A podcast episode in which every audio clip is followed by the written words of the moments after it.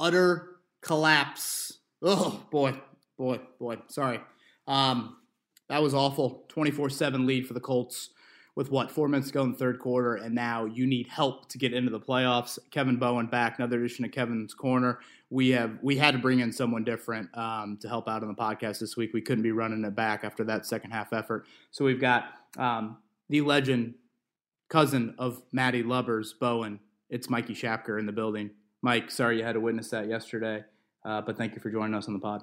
Yeah, of course, big time listener. Really uh, glad to be here with you this morning. Wish it was on a bit of better terms. Was hoping for um, a win. Looking forward to watching another Colts dub video um, this morning, but uh, alas, that wasn't the case. Need help now in week 17. Um, I like you because you are uh, you won't uh, get too emotional with us today, and that's needed because boy, DefCon was reached. I don't know if you saw Colts Twitter yesterday after the game, but it was uh, boy, it was a dangerous, dangerous area. So we'll talk about all that uh, as normal. What I didn't like, what I liked. We'll get into that. Twitter questions. Uh, you can kind of get the gist of the tone of that. Uh, but before we get into what I liked, what I didn't like, let's start just kind of overall thoughts. It's just such a crushing collapse considering what was at stake. Um, unfortunately, with just how the schedule's unfolded for you, you've pushed your you've put yourself in this corner where you, you, flat out can't afford losses. Yeah, yeah, Your margin for error is so slim. The two division losses, all the losses are in conference. And I felt like that first half yesterday, that might have been their best half of the season. Yeah. I mean, literally, just that one TJ Watt play, which was huge. But that was maybe the best half of the season. And then to collapse like that, I mean, that's pissing down your leg. That's choking. That's, I mean, Eric Ebron's waving to you on the sideline. Like that, that, well, I, I yeah, that, that to me is kind of just the, the lasting image that I have of this football team now going into obviously a must win in week 17. Yeah, it'll definitely be interesting to see here uh, where they pick it up after that second half. I know we talked on last night, it was almost two separate games. You know, we had the first half with dominance, a good spread between the pass and the run. And then the second half, the defense a bit deflated. Not yeah. much going there with the pass defense. And then as well, obviously the offense not being able to put too much together. No, I think that's spot on. I thought you achieved great balance in the first half. Boy, that Rivers throw to Zach Pascal. I mean, that's that is a beautiful ball and that deep touchdown. Um, again, great balance offensively. I thought at times you did a good job in kind of stymieing that front. Yes, TJ Watt had the one play. Um, and then defensively, you to me it was varsity versus JV in the first half, and I don't say that as a joke. I don't say that lightly. That's what it looked like to me. Like outside of one play, the Colts thoroughly dominated that first 30 minutes. Yeah. And then for it all to fall apart there in the second half, man, it's just um, here you are, Jaguars week 17, and they're getting Trevor Lawrence, and you got to beat a one win team. And I do think they will get help. You know, Tennessee losing last night certainly throws that into the mix, although they could have a Deshaun Watson less Texans. We'll see how that plays out. But um, let's get into what I um, what I didn't like and what I and what I liked. Yeah, perfect. So, like we always do, uh, start out here. First, we'll we'll uh, go ahead and start with the bad, um, as with the loss there. So, what you didn't like um, here this week? Yeah, you know, first, Mikey, I, I, would just say in general, the second half defense is what stands out to me. You, you can blame equal parties here, offensively and defensively, deserve blame. But that offense for the Steelers over the last month has looked like an XFL offense. Yeah it has looked like a unit that literally can't do anything besides three step drop and hope the ball somehow gets from Ben to the receivers. They can't run it, and the Colts did a beautiful job stopping the run yesterday. Um, but yeah, it, it, that the second half defense to fall apart like that, that to me is worse than the offense. And again, we will get into some of the offensive issues, but um, Pittsburgh had scored what 19, 17, 14, I think. I mean, they hadn't got to 20 points in over a month, and they scored 21 points on you in 20 minutes of football. Yeah. I mean, that's that's Kansas City Chiefs stuff. Yeah. And that's an offense again that is not having the ability to even move the football, let alone score on you. Um, I thought that what got them going was really the first drive of the second half when Big Ben got into the quick rhythm and then hit on some chunks as well. It reminded me, I think I told you this yesterday, it, it, reminded me of the Baltimore first half or second half from last month. I think you're up 10 nothing at halftime in that Ravens yeah. game. Lamar Jackson gets into that quick rhythm passing game, which the Colts wanted him to get into. That was their goal: stop the run, force Lamar to beat them. And yet Lamar was like, I think it was a perfect ten of ten in in the second half, and Ben goes twenty three of twenty nine for two forty four and three touchdowns in one half of football. Like flat out that that cannot happen. No playmaking. You know, everyone will be like, "Well, Ben gets the ball out quick." Blah blah blah blah. We watched the Bengals on Monday Night Football hit Ben nine times. Yeah. Colts hit him twice yesterday. One of those is a blindside play action blitz from Khari Willis. But you didn't sniff getting to him, and then you just didn't disrupt timing either. And, and, cover has probably been my biggest worry about this defense. You guys have heard me talk about it all off season long or all season long, really, and even over the past few weeks, we've tried to warn everyone, just being like, the this defense is bending. If you can't see that, then you're watching the game with rose-colored glasses. The defense is bending. When is it going to break? And holy hell, the dam broke yesterday yeah. about three three o'clock. It, it, was um, man, didn't disrupt timing. Um, remember that third and two late where they uh, where Rhodes and Kenny Moore make a good stop yep, on the sideline. I think it was to Johnson. That to me, Mikey, was maybe the first time I saw them up, disrupting timing, making a play in space. Um, that wasn't seen enough. Well, then even even then you go back to that to that fourth and one there on that first drive of the second half where um, I think it was T.J. Carrie makes a good play on the ball, good break on the ball, goal and, line. Yeah, even yeah, then, yeah. but you know, you look back at that, and that was a 70 yard drive, first drive of the half, and it was a little. I mean, we were sitting there on the couch watching the game together, and it was a bit like, man, we didn't see this the first half, and you know that puts the Colts in bad field position there, and that was kind of the spiral of the of the second half there, having the ball on their own two yard line, um, trying to drive it 98 yards. You get a a bad run, um, a bad pass, a tunnel screen. I think for third and long, punted Yeah. out there, and then it was you know all downhill from there. And, and I'm glad you brought up that first Pittsburgh drive, which didn't end with any points. Yeah. But that gave them hope. That gave them confidence of, okay, we can move it. And now it's just how do you get over the hump of simply um, feeling like you're actually in this football game? Mhm. And I thought, and, and you guys know that I always try to pick a play or two out each week where I feel like the game really turned. I thought this one's pretty obvious to me. The Diontae Johnson deep ball 42 yards. yeah, right where, where that, yeah. he beats Rock Ya-Sin in coverage. Now, that is a great throw and catch, but that is Rock Ya-Sin being targeted, like we've seen a whole lot here in the second half of the season. And they did that a ton yesterday, and that play started it. You know, after they didn't, they get stuffed on the goal line uh, early in the third quarter. The Colts, like you said, go three and out with that tunnel screen to uh, to Pascal, and then boom, there you are. Now it's 24-14, and it just the, the, that snowball got got downhill from there. So uh, um, I thought it just more of a collapse defensively. And I don't know if I said this on last Wednesday's podcast, or I guess we only did Monday last week because of the holiday. And hope everyone had a Merry Christmas um, and uh, have a Happy New Year. Sorry about yesterday, but um, the Texans game, Deshaun Watson, 46 pass attempts.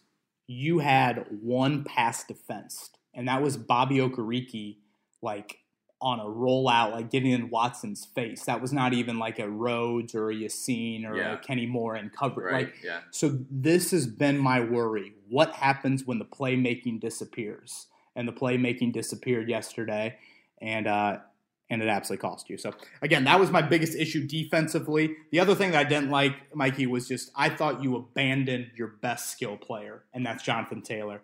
I get balance, I get all of that, but to me right now, and you and I were watching that Sunday night game as well. If you're making a tier of running backs in the league, it's Derrick Henry on a tier by himself, Mhm. and then Jonathan Taylor deserves to be on that second tier. Right, I, I, I don't know who else is there. Dalvin Cook, Nick Chubb, Alvin Kamara. I don't know. I'm probably probably forgetting other running backs. But Jonathan Taylor's running that well right now, and, and it's not just. Don't just look at his numbers. Yeah, I mean his numbers are you know very impressive. What is it? Five straight games of at least 70 yards rushing. That's hard to do Yeah. in today's NFL. But it's how he's getting those yards. It is the make you miss ability. There was trash in front of him. There was, the, you know, it, it wasn't all clean for him yesterday, and yet he was able to produce for you. And, and, and that, I guess, is my first problem with abandoning Taylor, because again, when you got up twenty four seven, Jonathan Taylor had two carries in the final twenty five minutes of that football game. You're up 24 to 7. And in my opinion, your best skill player right now, most consistent, whatever you want to call it, he touches the ball twice in 25 minutes. And so that like that is an issue in itself. And the second part of that is an issue is you're playing with backup tackles. You're playing a great front, a team that's taking the ball away maybe better than anybody else in the NFL this year. You need to alleviate stress off of, you know, offensive tackles that wouldn't start for you know Theodore Guerin High School, and and and you know all credit to Will Will Holden. I actually thought he did a decent job left tackle, but Chaz Green and J'Marcus Webb. I mean, you cannot put them in third and eights. Yeah. You cannot put them behind the chains, and that's what Taylor can. If you can alleviate, I have said this all year long. You've got to stay out of obvious passing situations because it's too much to ask for that pass protection to hold up against that front when you've got two of the best tackles in football, arguably the best tackle pair in football, out. And so I, I just thought that was a and and you know I know there's a lot of pushback that people inside the Colts organization have given me since that game ended about this, but that is a uh, that's inexcusable. That is malpractice to go away from your best skill player to that degree. You know, Frank said afterwards, play calling wasn't good. It, it, to me, it's not so much the play calling; it is players, not plays. And and I feel like you got away from a guy right now that is running nearly as well as anybody else in the league. The reasoning behind it is this Frank basically said Colts played a lot of three wide receiver personnel, so I think like 11 personnel grouping. Steelers are in base defense. And this is me opining a bit here, but I believe that the Colts have a rule that when it's 11 personnel against base defense, we're going to check to pass quite often, mm-hmm. if not every single time. And, and Frank mentioned that, you know, they, they check to pass a whole lot when run plays were called. So my issue is this. All I hear, and I do believe Zach Pascal and Michael Pittman are pretty good blockers. Can you not block out of th- out of eleven personnel? You've mm-hmm, always said yeah. you want to be unpredictable with your yeah. personnel. You want to be balanced, and then and then the other question is Pittsburgh just straight up said this. I don't think your your number three wideouts can win against our base personnel. I don't think that your ability to pass the football can win against us for 60 minutes. And so we're going to play base, and our front is going to beat your pass protection, whatever mm-hmm. package, mm-hmm. uh, game plan, whatever you want to call it. And then we just don't feel like Rivers will get to that progression to yeah. where he can, you know, chew up or eat up a team that's playing three linebackers on the field. And you frankly just got out coached and out executed there in the second half. So, um, yeah, that was my. Did, did you feel like that they that, that they got away from Taylor? I definitely do, and I think the interesting thing was you look at that, you know, that first drive in the second half there, and I think the first play of that second half was a run to Taylor for about four or five yards, um, you know, in a, in a, pile of dirt there. Um, I think that first drive was reminiscent of the first half, and we were sitting on the couch. Everything looked good. You know, I think it was about a 50 50 spread. Um, and, and, I think Nyheim Hines even had a 10 yard run in there somewhere as well. Yeah. Um, and you look at that third and three, and I remember thinking, why are we not running on third and three on the 10 yard line? Then you end up in a play action pass. Rivers is sacked. Is that the sack? And, yeah. Um, you know, think about that fourth and I think it was fourth and 10 field goal penalty puts you at fourth and six, maybe fourth and one, we go for it. Mm-hmm. So I was That's a bit a at that first, uh, why not run it there? And then it was kind of the same, uh, the same stage throughout the game. So, um, I'm getting an email right now. Updated Week 17 schedule. Just want to make sure nothing's been changed. Okay, yeah, Colts are still at 425 um, because they're playing to try and win the division, which is which is kind of another subplot that we can get into later. Um, lastly, on Taylor, Mikey, before we move on to what I like, because let's not ignore again the first half was damn good. I think there was a play 24-14 Colts get the ball back. It might have been the first play of the series. Mm-hmm. Free rusher up the middle. Romo kind of described this. Taylor goes to the right of Rivers and can't pick up whoever it shoulder. was. Yeah. Right, right. Vince Williams, whoever was the yeah. free rusher. And Rivers gets sacked. And that play, I don't know if it down it led to him being outright benched, but I think it limited his play time, which to me is inexcusable because we go back to, and this is probably my biggest gripe with Reich and the offense as whole. I, I play calling is not as much of an issue to me as it is you deviate from players when they don't necessarily perform in situations where it's risky to put them in to begin with. Yeah. If that makes sense. Basically, Jonathan Taylor's strength as a running back is what? First down, second down. Like Yeah. that's him. I mean, he didn't do a whole lot of that at Wisconsin. So just because, and he was great in blitz pickup several times yesterday, Yeah. but he misses one blitz, and now all of a sudden, does that lead to him touching the ball? You know, whatever, two more times the rest of the like that can't you have got to play to your players' strengths. And again, that's a Tom Rathman call because he's a running backs coach. He dictates how personnel, and that gets back to the bigger picture. Reich handling offense. If I'm Frank Reich and I'm on the headset right then, or I Tom Rathman's on the sideline, you go for Tom Rathman. You say, "Look, I know JT missed that, and I know that's a cardinal sin for you as a running backs coach, but I'm sorry. Pound the ball. That's our bell cow. Yeah. We have got to get him back in the football game. So that's where I think my biggest issue, Reich, maybe more uh, big picture of just how he's handled running back personnel this season.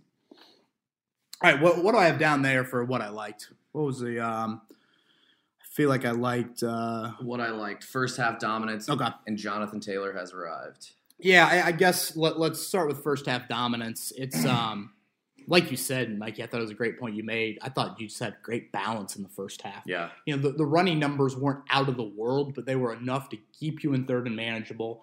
And man, Rivers was damn efficient. He was like nine to twelve for like one fifty or Mhm. something in the first half, and. Uh, you know, obviously you hit some big plays in the passing game post catch. You had the deep ball to Pascal, like I talked about. I mean, that was twenty-one seven, and that was an ass kicking. Yeah. Like I, it shouldn't. It should have been more. Uh, Mike Tomlin with one of the more idiotic non-timeout decisions I've ever seen to end the first half, and I just laughed at it. Like I was like, okay, you have been thoroughly, you thoroughly dominated offensively, defensively, special teams, and coaching for that first 30 minutes. You look like a team that needed a win to control your. I know you can't control your own destiny, but you know what I'm saying.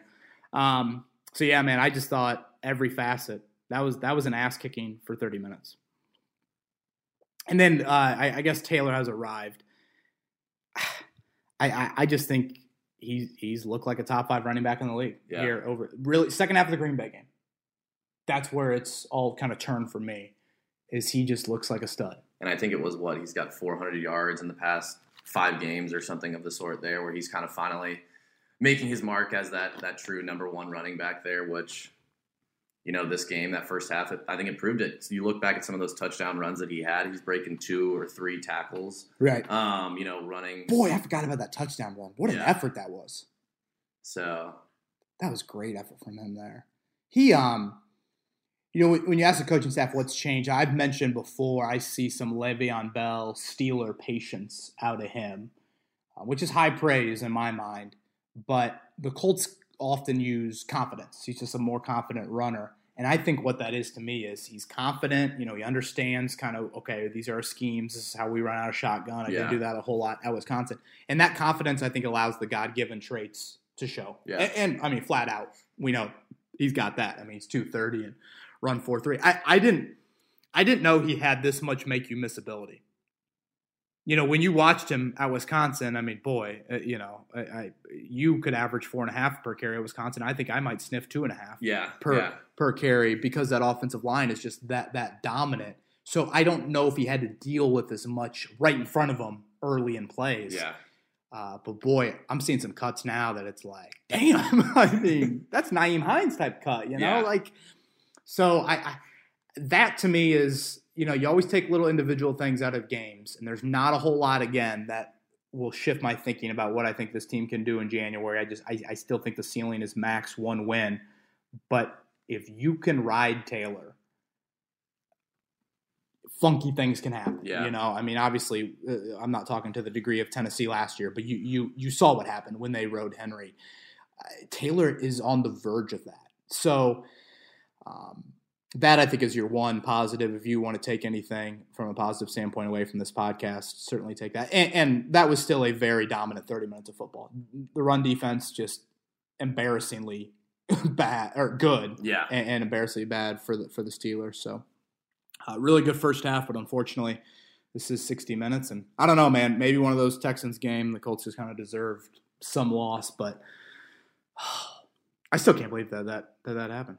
I mean, you're up 17 in the NFL with 20 ish minutes to go in the game. It's really hard to lose. Yeah. really hard to lose. and, and getting away from the run too. Then you're more susceptible to the clock stopping. Yeah. and, and, and I, I, I, that's kind of a soft way and kind of a you know very uh, you know prevent sort of attitude to trying to attack versus hang on, which is what River said. But still, it, it is a byproduct, and it, it wouldn't have been high on my list of like these are reasons we should run it. The reason you shouldn't run it is because Jonathan Taylor is on your football team, but that that is kind of another subplot.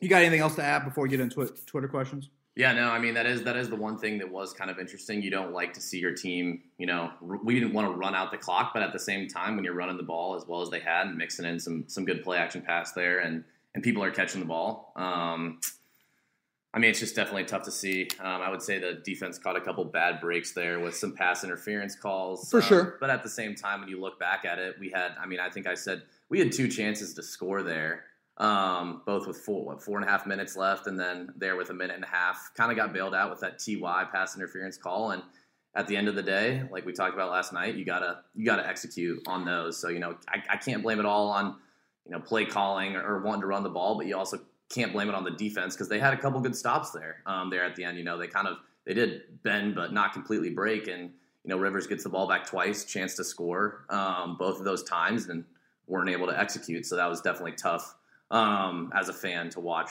that happen there twice. Um, I think we have a question a question about officiating, so we'll so we'll wait on that. But I'll just say this: the refs weren't great by any means. The Colts were worse.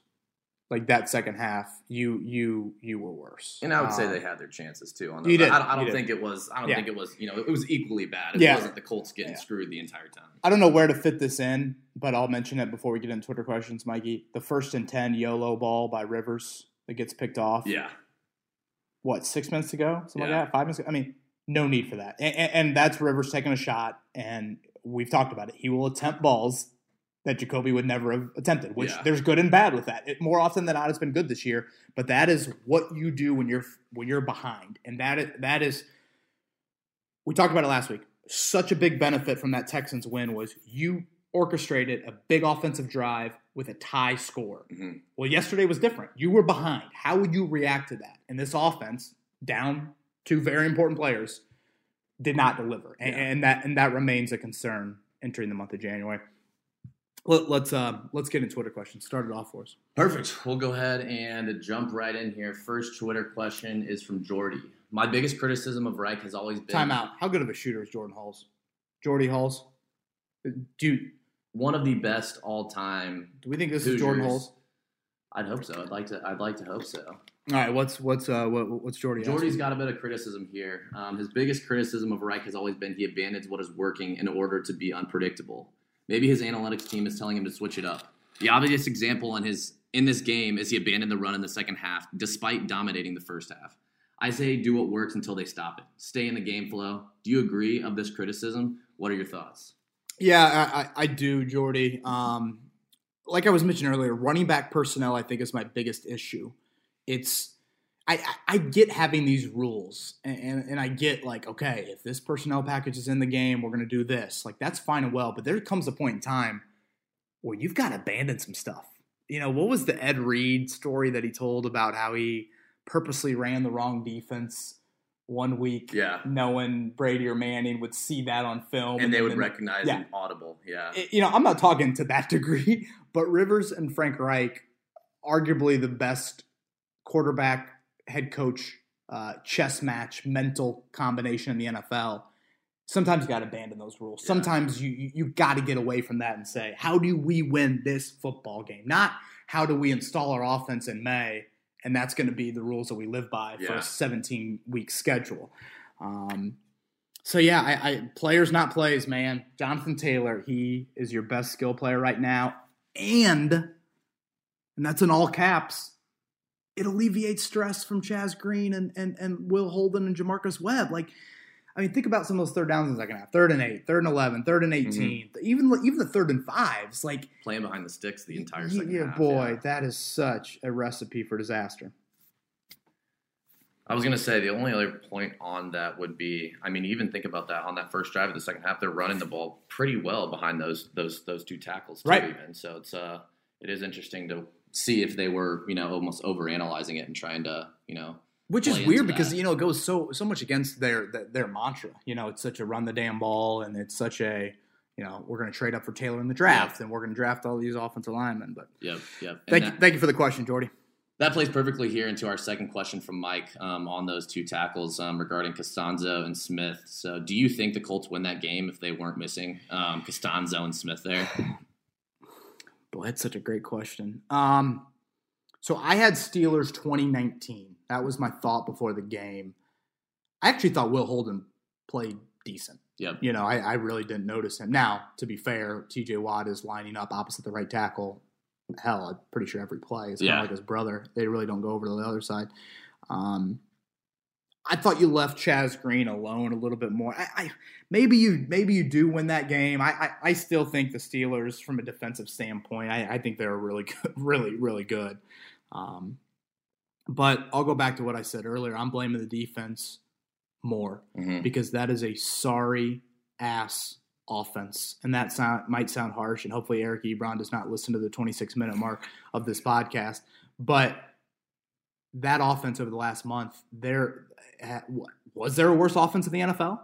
And, I mean, I, I asked in all seriousness. I don't know. I haven't watched the Jets. Maybe the Jets are. Yeah. But if you told me at the start of the day, Mike, Colts are going to score 24 points with Will Holden and Chaz Green, I probably would have said, okay, where do you sign up?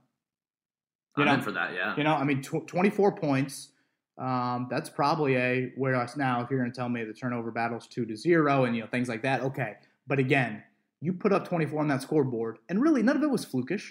I mean, they, they were all pretty No, legit yeah. scoring drives and moving the ball down the field, and it wasn't a big punt return or something like that. So to me, again, it goes more on the defense. Yep. Perfect. We got another one here from Jason. Biggest factor in the Steelers' loss: lack of QB protection or lack of pass rush from the defensive side. You know, I'm going to go pass rush um, because you stop the run. When you stop the run and you set yourself up for these pin your ear back moments and you hit him, I mean, Ben had to have thrown it close to 50 times. I, I don't have the box score right, right in front of me, but it had to be close to 50, and you hit him twice. Um, I thought Kemoko Turay made back-to-back mental errors. He played eight snaps, and you know, you and I, I think both recognized that he didn't read the screen Screen, yeah. on Conner, and then he ran into Darius Leonard on that third down when Leonard had I don't know either Conner or Snell coming out of the backfield. Like this pass rush, man, it's just um, when you were able to take away that run, you've got to get more pressure. The pass protection, like you're without Braden Smith and Anthony Castonzo. Of course, you're going to have some issues. Yeah. Five sacks, okay, maybe a sack or two more than you would like. The Watt strip sack, boy, just fall on it, Chaz Green. Yeah. I mean, the, yes, those hurt, but I kind of expected that. Yeah. You know, I but you're healthy on the defensive front. Their offensive line looked old Monday night, and yet nothing. So Yeah. I got to go pass rush, man. Yeah, and I think even then you look at I, I think maybe one tipped ball even you know nothing there. yeah, Buckner had that one. tipped. Yeah, yeah. Um, and, and, and you know what? Got to get more out of 99. Yep. Yeah. Buckner, you got you got got to get more out of him in that game. And you you know, I Leonard some tackles for sure, made some plays in space. Kenny Moore made a couple plays, but December football, week 16, you, you got a three score lead. You're trying to finish it. You've got opportunities to finish it. They're giving you chances. You know, they're throwing it a ton, and they- they can't run it. Couldn't find one. Yep, we got another one here from Jay. Um, definitely felt this. Jay says, "Don't know how you rewatch that game and break down the film without crying. I think I'd quit my job before watching that film again. Absolutely painful. What a gut punch.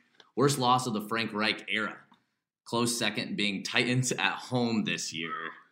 Well, Jay, when you rewatch it, you do it with alcohol, and and and, and you do it do with lots of it. Um, no, I mean, worst loss of the Frank Reich era. Boy, I I I, I uh. I can't go Titans. I mean, the Titans earlier this year, you had all the COVID issues. You know, I mean, you were down what Buckner, Autry, Taylor, and, Yeah. you know, tons of people in that game. So I can't go that. I would say Week One, Jacksonville. Honestly, you know, we we we will continue to say it. Week One, Jacksonville. Uh, Primus sent in the tweet a few weeks ago. It's one of the worst one night stands you can have in the NFL, folks. I mean, it's it's why you are where you are right Yeah. now, of no tiebreaker situations in favor. And, and, really, the week one thing, it's you allow Gardner Minshew to go 95. I can't believe Mike Glennon is starting for the Jags. Yeah. How's Mike Glennon still in the NFL? Yeah, I mean, what was Minshew was 22 24, I think, that week, or 24 of 27, 26? It was, uh, yeah, it was 95%, 19 to 20. Yeah. Which is just.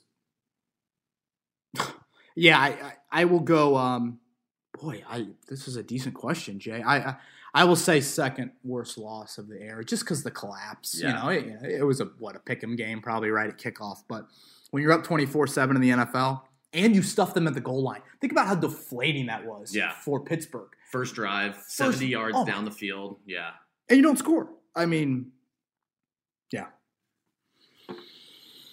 All right, next question here from Victor, um, and this is something that we kind of talked in detail as well on. Um, how long are we going to hang on the mirage that the Colts have a good defense?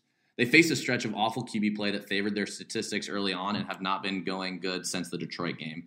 They completely disappear for a half of each game and allowed TDs of 35 or more um, yards in five consecutive games there. Well, I think Victor makes a lot of good points. Yeah. Um, and, and, probably the most maddening thing to Matt Eberflus is the big plays being allowed. You know, we we we've talked about it. and I mentioned it earlier in the podcast. What would happen when your playmaking does not sustain for 60 minutes? You know, the Raiders move the ball up and down the field, mm-hmm. and what happens when Kenny Moore doesn't make that pick in the end zone? Um, obviously, Houston moved it up and down the field on you, and you got a couple gifts in that game as well. Um, pass rush just way too quiet. And, and, you guys have heard me talk about this all year long. You know, everyone says defense elite, defense elite. Good, yes. Elite, no. Mm-hmm. You've played, if I'm not mistaken, after week 17, you will play the easiest schedule in the AFC. And I want to say it's one of the easiest offense opposing offensive schedules yeah. that you've played as well. Um, so I, I just I, I do Victor calling it a, a mirage again. You say Uh, mirage that the Colts have a good defense. I think it is a good defense. I think it is a you know I, have kind of always said ten to twelve. You know, I think right around there is yeah. fair. But the elite, boy, unless the playmaking is there, it's just not not at that level. Yeah, um, it, it, was almost like yesterday they were looking for you know looking for one of those gifts, looking for that that yeah. miss, that missed that missed snap, that right. that fumble, that interception. You were kind of hanging your hat on yeah. that for that final seven minutes of waiting. You know, for when's, when's, it going to come? Yeah. right. Waiting for Ebron e- Ebron to drop it. And yeah. honestly, when he caught that touchdown, I thought he was going to fumble. I, I, I just it it it had the feel of like that being a storyline, but boy, I can only imagine the smile on his face last night he was definitely um, after that touchdown there. Mm. He was definitely pretty happy to catch he that. Was. He told the uh, Colts Colts sideline about that one. Yeah, I'm sure he, he, had some words after the game as well. He did. All right, who we got next? Next, we got Scotty or Scooter here. Hi, Kevin. If the Colts don't make the playoffs, which do you point the finger at more? Lack of depth at the O line, loss at the Jags that first game there, or injuries in whole. Um, also, coaching, um, he mentions there finally. Uh, probably a little all of it, Scotty. I would say the Jags loss being the first, but I mean, I also throw coaching yeah. into that for that loss, but offensive line depth. And you guys are probably curious, like, I didn't mention offensive line depth earlier and how the Colts handled that as a thing I didn't like from the game. I've lamented on that enough. You guys have heard me say that endlessly. The biggest mistake Chris Ballard made in the 2020 offseason was his refusal, I guess, maybe that's the right word, to properly create competition behind Anthony Castonzo and Braden Smith. You didn't have a single backup offensive lineman play a snap offensively in the NFL last year. Like what? Yeah. What, every coaching cliche and you th- iron sharpens iron and competition, competition. We'll throw the ninety. You know all that stuff you hear what? At that spot with, with, with that statue of a quarterback? Yeah. Like that is malpractice. Um, and I, I am realistic. I know you're not going to find super quality backup tackles, but better than what you have. Yes. Yeah, and it makes you wonder what if that's uh, or if this kind of next couple game stretch here, hopefully a couple games, what uh what that will lead to. Maybe, uh, hopefully, as a fan, they're taking someone high in the draft there, um, right. as, as a backup tackle to create that competition next year and push a couple of those guys who haven't had as much experience um, there on the O line. Because stuff like this happens. Injuries yeah. happen. I mean, you know, freak stuff happens on the offensive line. It happens every week to teams all around the NFL. The Colts have been fortunate not to have as much of it happen to them over the past few years, but and it's just so head scratching because Chris is usually such a man of his word, kind of in his roster Mm-hmm. building, and yet that went against it. I mean, even with the COVID stuff too. You think about like Right. the COVID, the COVID issues now. They could Mhm. have a. There's entire offensive lines that have been out. Right. You know, Raiders had an issue with that a couple weeks ago. I know. Right. So. I mean, look at Braden Smith or look at the Browns situation yesterday at the receiver spot. Like, yeah, th- th- that to me e- even stresses it more. Um, for sure. That's a good point, Mikey. Great. Okay, we'll move on here. Question from Mac. I don't mean to take recency bias and the emotions of such a di- disappointing collapse. Seems like we're getting ourselves stuck in purgatory. I don't believe Philip is good enough for a deep January run. The Jets, the Jets just blessed the Jags with the number one pick and presumably Trevor Lawrence. So now you're in a division with Watson, Henry Tannehill, and their offensive weapons, and what looks to be Trevor Lawrence there. All while having no long-term answer at QB and was what doesn't look like a high draft pick for some time. Any thoughts on this? He says hopefully you can give him some optimism. um, you know, Mac, you and I couldn't agree more on, on, this point, and I, I know that we've talked about it in the summer. My biggest worry in this going into this 2020 season is you would come out of it, continue to be stuck in quarterback purgatory without a January run Yeah. to show for it. And honestly, quarterback purgatory is not purgatory; it's straight up hell. You know, insert franchise that hasn't found the guy for the last two decades. Mhm. You know, we could rattle off ten easily. Like when you don't have the guy, it's hell because it's so hard to find the guy, especially when you're winning. Like the Colts are winning, and, and they're going to be drafting, even though they missed the playoffs. They'll be drafting someone in the twenties. Like, and when you draft last year at 13, and now this year you might draft in 22, that's a huge difference. I mean, Yeah. nine slots in a draft, especially in the first round, is just monumental. So, you know, I got asked this morning on our morning show about it.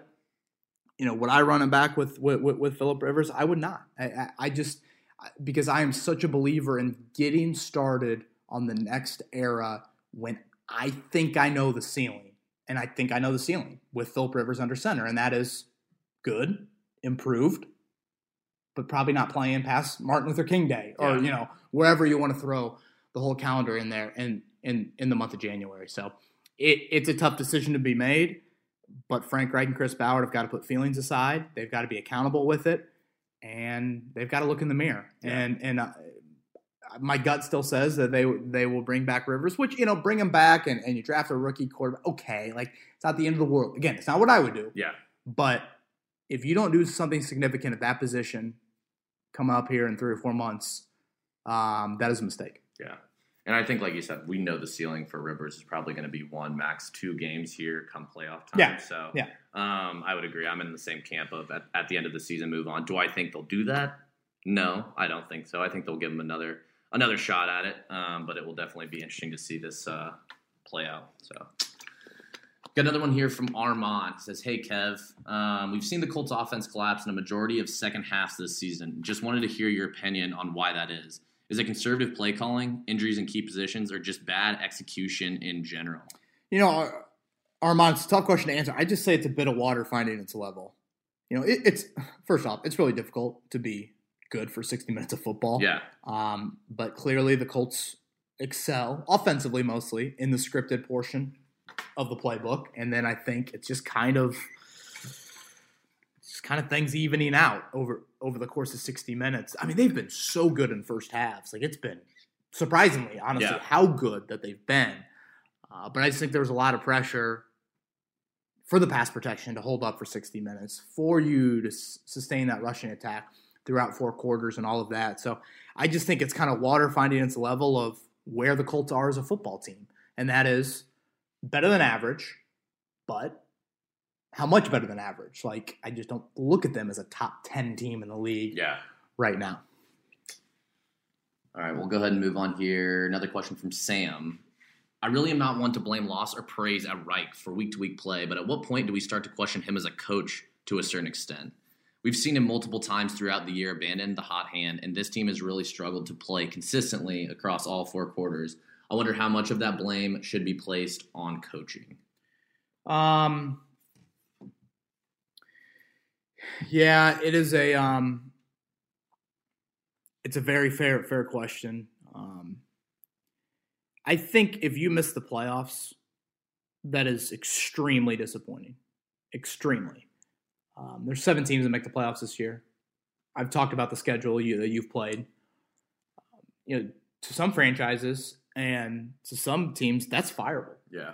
The collapse in Week 16 and potentially missing out on the playoffs. It, it, it's not fireable enough to me. I, I still think Frank and Chris deserve another year, but how is this seat not hot in 2021? Like so many people want to make constant excuses for Ballard and Reich, and we're now four and three years into it. And you know, I'll make the analogy that like, you know, every time Rosie Bowe starts crying, it's just like, oh, she, it's time for a nap. Yeah, she just needs a nap. And it's like every time I feel like the Colts lose, it's like the section. is like, oh, it's fine. Ballard, you know, drafts great, and you know, Frank is a great offensive mind, and this and that. It's like this is a results oriented business. Yeah. And sooner or later, you've got to get there and show and show up. And ten and six or eleven and five, that's a nice season from a win loss standpoint. But with how weird this year has been, it's not good enough in the AFC. Yeah. Like you need help in week 17, and that's nearly half the conference is above you. So um, again, I do believe Reich and Ballard are the right guys for this job. I do, but I can't sit here and say like that seat should not be warm uh, unless something you know really really changes here the next uh, next couple weeks. Yeah. Definitely. All right, we've got another one here from Jake. This loss reminds me of the Jags game, kind of going back to that point earlier on our two um, two of our least favorite losses this year. How concerning is it that Reich doesn't learn from past mistakes?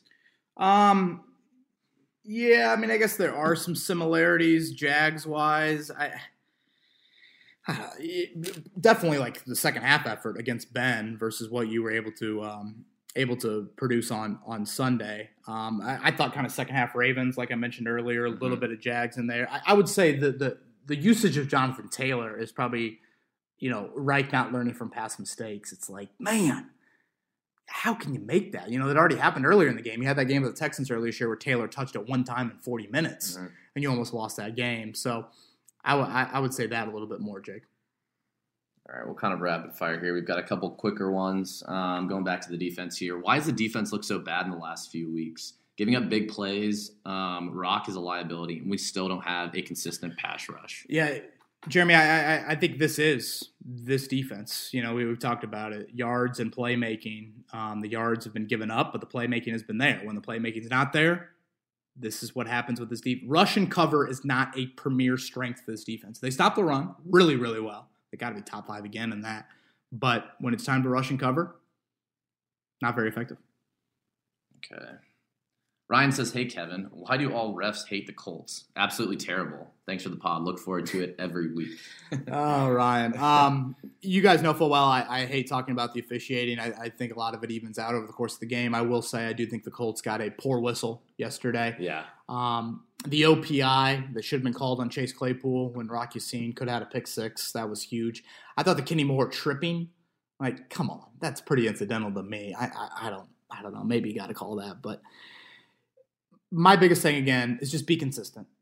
You know, have consistency. It was a very flag happy crew. Frank Reich talked about it afterwards, especially in in the secondary. But again, officiating was not great, but collapsing like that, even worse. Yeah. I mean, I wouldn't have minded that uh, a PI call on that last one to Ty there at the end on third and ten. I think, but even even then, you know, I, don't- thought that was almost a TY. Knew he wasn't going to get there, so it was let's run into whatever his name is, Yeah. Edmunds or whoever it was. and- Yeah. and, yeah, that that wasn't as egregious as I think the OPI and the uh, Kenny Moore tripping. Yep. Question from Stan here. Thought of a fun one, either for the pod or just generally chatting. Rank the following in terms of the size of gap between national media recognition and importance to this team. So you got four teams here. Okay, Kelly Smith, we've got Hines Pascal, Autry Okereke, and then Moore and Blackman um, individually. okay, so he's got four little groups here. He wants me to Mhm. rank them. Um, boy, I'd probably, probably say Kelly Smith one. Probably put Kenny Moore, Blackman two. Uh, the Hines Pascal three, and Autry Okereke four. Probably how I would rank them as as importance, and I guess I don't know importance of the team, gap, national media. Right? I mean, I have no idea what the national media thinks of you know some of those guys. It's kind of like you know some of them probably never heard of Zach Pascal. Zach Pascal, you know, I mean, it's like you know, yeah, who the hell knows? Yep, yep. Okay, King Kyrie. Your shows are good to listen to throughout the week, but the jinx about the turnovers hurt. Jinx are real. That's why Notre Dame will never compete with the big SEC SEC schools in football because of people like you. Just do your job and don't stake the obvious. Damn. Damn, Mikey. That's Coming hard. out hot. Calling out my Irish? like people out there believe in jinxes. Like this is um it's one of the more absurd questions we've got in the history of this podcast. I appreciate that King Kyrie thinks I have that power. Can you imagine if I had that power? I, I'm not a big jinx person myself. I know we we've got a couple uh, in the family here that are, but I'm not a big jinx. Dude. I was right there with you. You know, it's 21-7. We're looking good. I felt, hey, we kick this field goal, we go up. and I, I tweeted, you know, that that should do it. It should have done it. That Should game have, should yeah. have been that Steelers team had not scored 20 points in a 60 minute football game in over a month. yeah, And you let them score 21 Yeah. points in 20 minutes of football or 20 however many minutes. Like, oh my should have been over. I mean, and folks, I will and I and and I get like questions like this a little bit throughout the week of like I tweet out stats like yeah. you know, Hot Rod's made X amount of field goals or Jonathan Taylor's on this, and I will get people that are like, you are jinxing them. I'm doing my. We have little kids around us. I am doing my effing job. I will tweet out good things. I will tweet out bad things. They will all come with some sort of research. I don't just say shit to say shit. Like there is actual factual stuff that comes from all of my opinions, uh, editorializing, whatever you want to call it there. So King Kyrie, top three worst c- questions, comments that we've ever got. And don't come out my Irish. Come on now. that oh boy, that's ooh.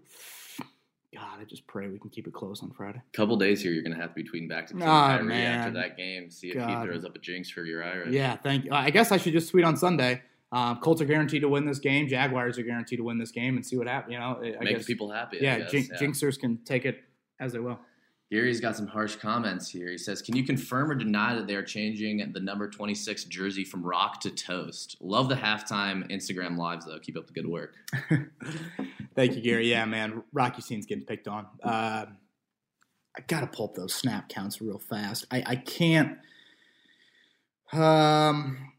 Okay, Carrie played 27 snaps. Rock played 39. I'd like to see that flipped.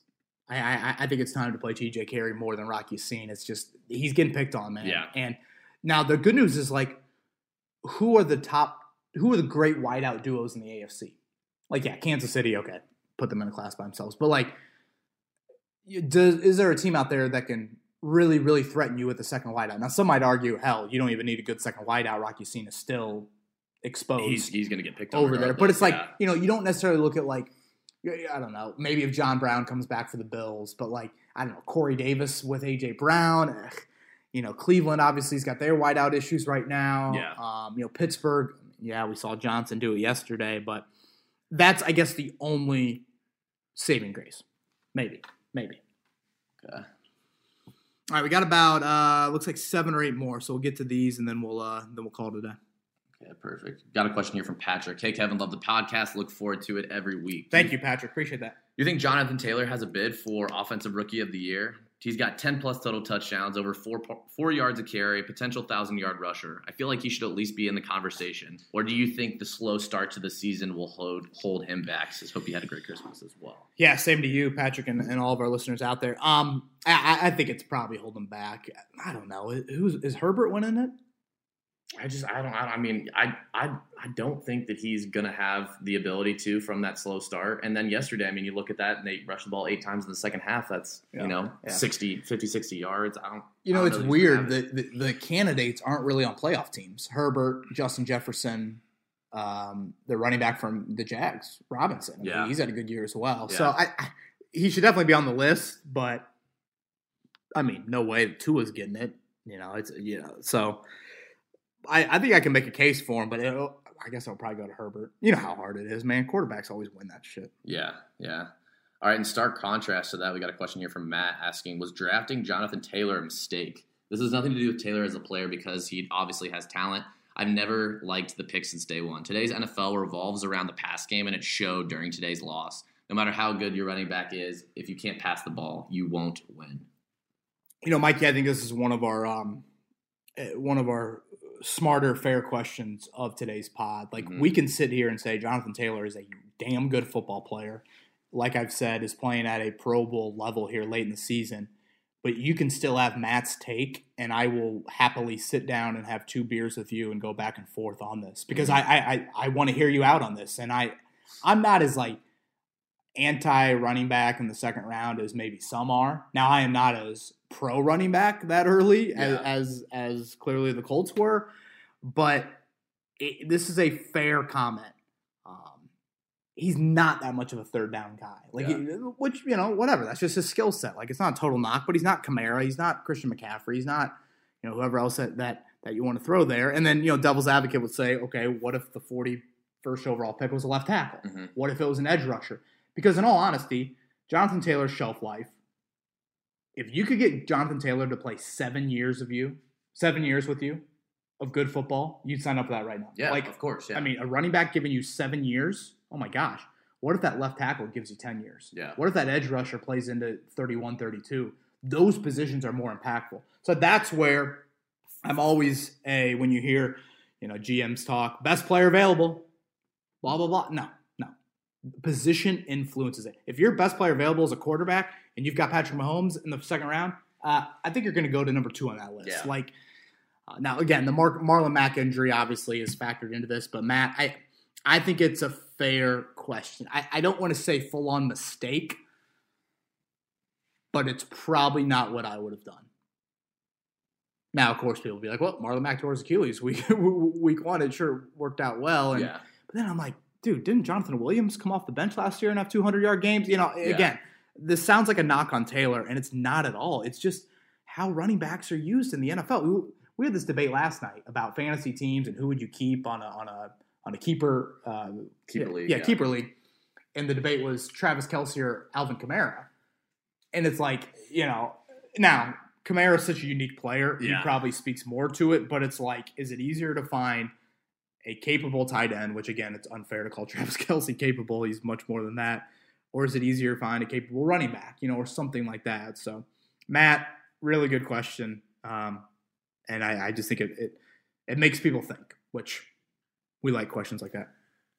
Drifting away from that number one guy, Trevor's got a question here. Um, kind of going back to that two three wide receiver position we were talking on. What is Zach Pascal's ceiling? Are we seeing it now?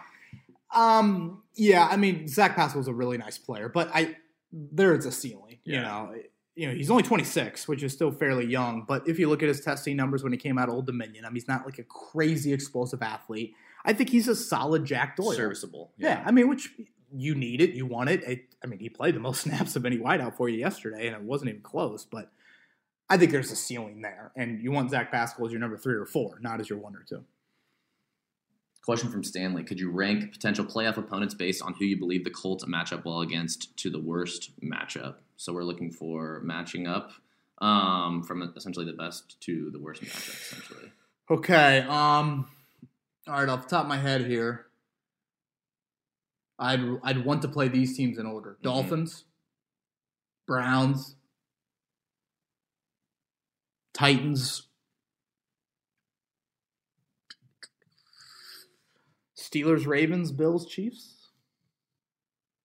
Do you disagree with any of that? no. Do I have no, yeah. Steelers too high on there? After this week, it, it does make me question that a bit, um, and I would say the Chiefs are the team that I'm, I'm I for sure don't want to play. Right, after, right, right, after yeah. watching Big Ben carve us up that second half. That is easy for me. It's just kind of like where do you um I'd rather play rookie quarterbacks Yeah. or, or young quarterbacks in Tua and and and by the way, how is Brian Flores not going to Fitzpatrick? I mean, come on. Like you're playing in Buffalo, it's gonna be snowing and you're gonna send Tua out. I mean, stop. Yeah, I'm not as structured on the wild card, so I was going to say I would love to play. I would love to play that wild card game against uh, Dolphins there. And I mean, hell, some people would be like, just get me in. Yeah. you know, I'll play against anybody. But yeah, I mean, if you're talking matchups, that's probably the order I'd go, Stanley. All right, Joe says, "Hey Kevin, been listening for over a year now, and you're good. To, you're the go-to Colts podcast. My question to you, Thank you, Joe. is this: even though the Colts have a 90% chance at the playoffs, do you feel comfortable saying they're a lock for the playoffs? He's he's going to have you knock on some wood here.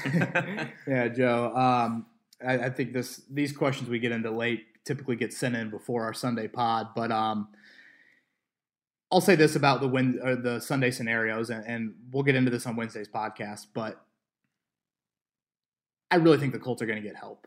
Like Buffalo and Pittsburgh doesn't it matter to get the two seed? Like, and they're playing again. So how it goes is Cleveland is at Pittsburgh, um, Baltimore's at Cincinnati, Miami's at Buffalo, Tennessee's at Houston. Okay, Tennessee, Houston, throw it out the window. Like yeah. if Watson's not playing and Tunsil's not playing, okay, yeah, throw that out there.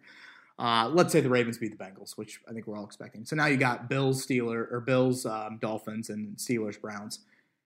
I feel like the Steelers and the Bills will want the number two seed. I know Pittsburgh might be finicky, but like two home playoff games? Yeah. That matters. So I think the Colts will get help. So uh, I can't say lock, but, you know, like I texted someone in the Colts organization last night. I really think you're going to make the playoffs, and I genuinely believe that. Feel good about that. We'll uh, we'll knock on some wood for you there, Joe. Um, Daniel says, longtime listener from Indy who now lives in LA. Thanks for making my Colts fandom a little easier for you. My question for the pod is with Jonathan Taylor showing some elite running back traits more and more each week, do you see him as a starter next season or more of a one or two headed attack with Marlon Mack and Hines? Feels like the Colts have um, an embarrassment of riches there the next year if they re sign Max. Yeah, I, I couldn't agree more with that, Daniel. But Jonathan Taylor's your starter. I mean, he's, you know, you guys have heard me say it, rookie contract running backs, they don't sit you know, you're you're still going to use a lot of backs, and you love Marlon Mack, and you want to see how he comes off the Achilles. He's still young. I've always talked about that, but Jonathan Taylor is he's your bell cow, baby. Yeah. And again, I, I, think we got this one in probably before the game yesterday. I Got a question on Jacob Eason and the unlikely scenario that we have a playoff spot clinched, which we obviously don't now, but no chance at winning the division. Uh, could we see Jacob Eason starting Week 17 against Jacksonville? No chance. Um, and honestly, even if they had a clinch, you know, if they had a playoff spot clinch, they still would be playing for the division. Yeah. So I, he's not playing. And you know, honestly, Anthony, I really, and this is coming from the Colts. I, I really think if they had everything clinched, I still don't think we would see Eason. Yep. That's just my thoughts.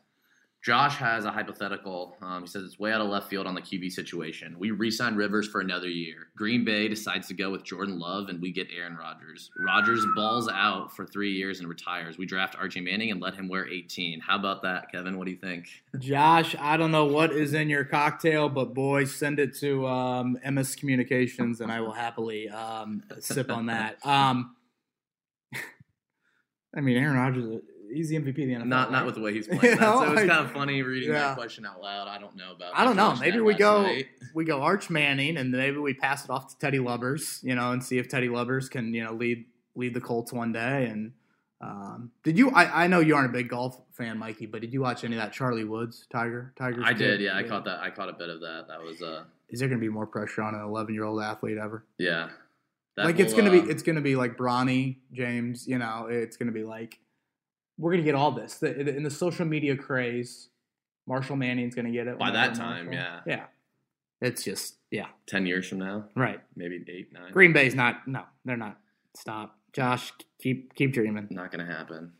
All right, Matt says, does our run defense without Buckner frustrate you or worry you at all heading into the playoffs? Uh, sure. I mean, like, but DeForest Buckner played what eighty percent of the snaps yesterday. Like, yeah, he, he's, he's, on the field a whole lot. so yeah, I, I'm not yes, if there's an injury, yes, I'm worried, but again, he's out there a whole lot as he should be. Mm-hmm.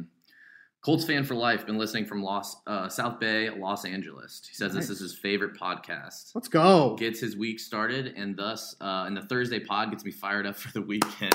Let's go. Haven't missed an episode. Keep up the great work. Thank you for that. At one point, we need a young gun at QB. However, the Colts are going to likely end up with a mid to lower first round spot. That's not ideal. Would you like to see them go for broke and trade up for Lawrence or similar? Stick with Rivers, build around him for another year. That option could lead to the exact same situation next year, um, as his as his need for a contract may expire. So kind of that purgatory. That yeah, you know, I think something we have to remember, Mikey, is like not every quarterback was taken one overall.